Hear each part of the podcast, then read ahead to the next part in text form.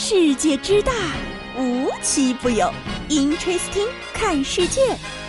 本节目由喜马拉雅青岛独家出品。Hello，大家好，欢迎收听今天的 Interesting，我是悠悠。说起这时尚界的奇葩设计啊，真是年年都有。而巴黎世家，我觉得应该是最专一的那个，可以说是越走越远。这不，最近呢，巴黎世家奇奇怪怪的宣传广告又上新啦，以新闻的模式打广告。虽然，但是真的好像在看恐怖片儿一样，因为模特都面无表情，甚至看久了还有点瘆人。咱就是说，不知道巴黎世家去哪儿整的这么多阴间的广告创意。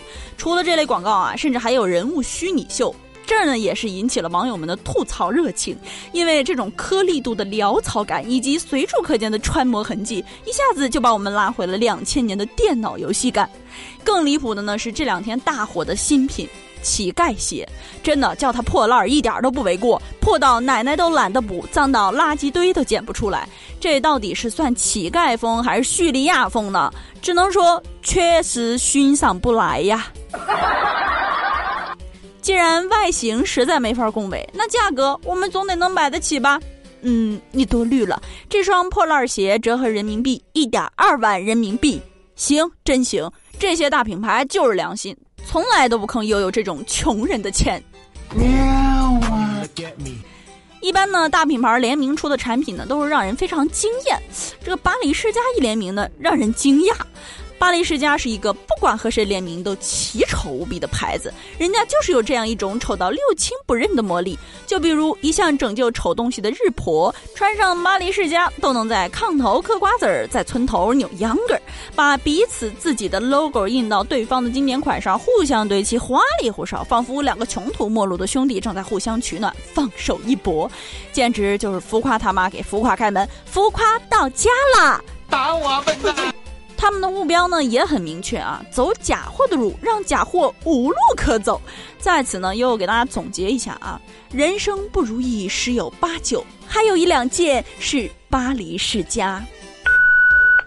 要说起这人生的不如意啊，我觉得近几年大家应该出奇的统一，都被这疫情搞得焦头烂额。尤其是疫情之下呢，人人闻羊色变，于是呢，很多和羊字有直接间接关系的品牌纷纷闹出了一系列乌龙，甚至呢，还有品牌被逼得改名儿。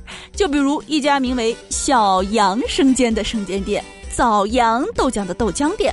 最离谱的是恒源祥的广告语：“恒源祥，羊羊羊。”不少网友呢已经开始给他们改广告语了。恒源祥，说到这儿了，悠悠想起来一个曾经呢也是因为名字很搞笑的事情。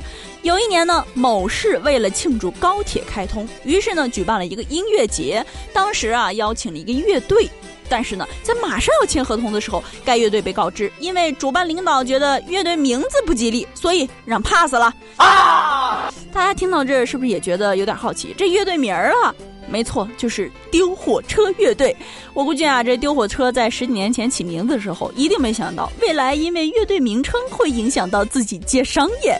不过仔细一想，好像还挺有道理的。毕竟迎高铁丢火车，这跟婚礼上唱分手快乐有什么区别啊？建议请动力火车。于是呢，我就借此盘了盘那些奇奇怪怪的乐队名字，比如电影开机不能找马赛克乐队。开学典礼不找逃跑计划，花店开业不找二手玫瑰，音响店开业不找声音碎片，还有结婚可不能找老王乐队呀！哎呦我的妈！接下来呢，跟大家聊的又是悠悠最喜欢的环节——吃。随机提问啊，有没有人喜欢吃醉蟹这道菜？醉蟹听说过啊，就问你有没有听说过醉鸡、醉鸭的？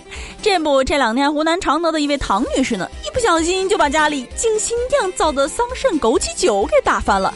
为了不浪费家里的原材料，就喂给了鸡和鸭。结果有一只鸭、一只鸡吃了后醉死，而且没有再醒来。汤女士表示，既然等了四个小时没有醒来，不如就直接给处理吃了吧。你听听到这儿，是不是有人跟我有一样的想法了？这怎么听都是有预谋的呀！汤女士说，刚开始吃的时候有一些愧疚，于是为了表示自己的歉意，含泪吃了三大碗。吃完呢，还有评价，确实很美味，有一股酒香。搞错了，再来。得，我都看到商机了。一道湖南地方菜又要横空出世了——桑葚醉鸭。相传很久以前，有一户人家泡了一罐桑葚酒，不慎打破。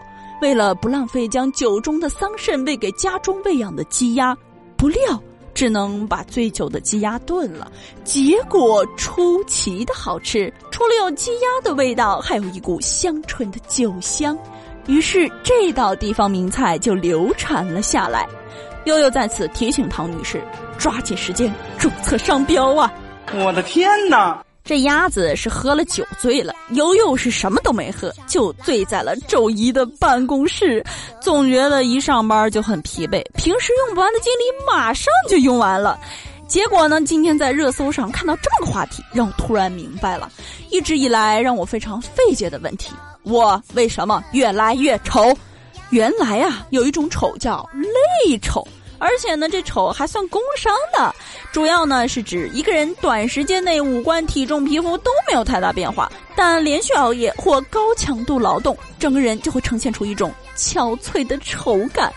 你看，我说吧，只要不上班，我还是很漂亮的。好了，今天的节目到这里就结束了，我们下节目再见吧，拜拜。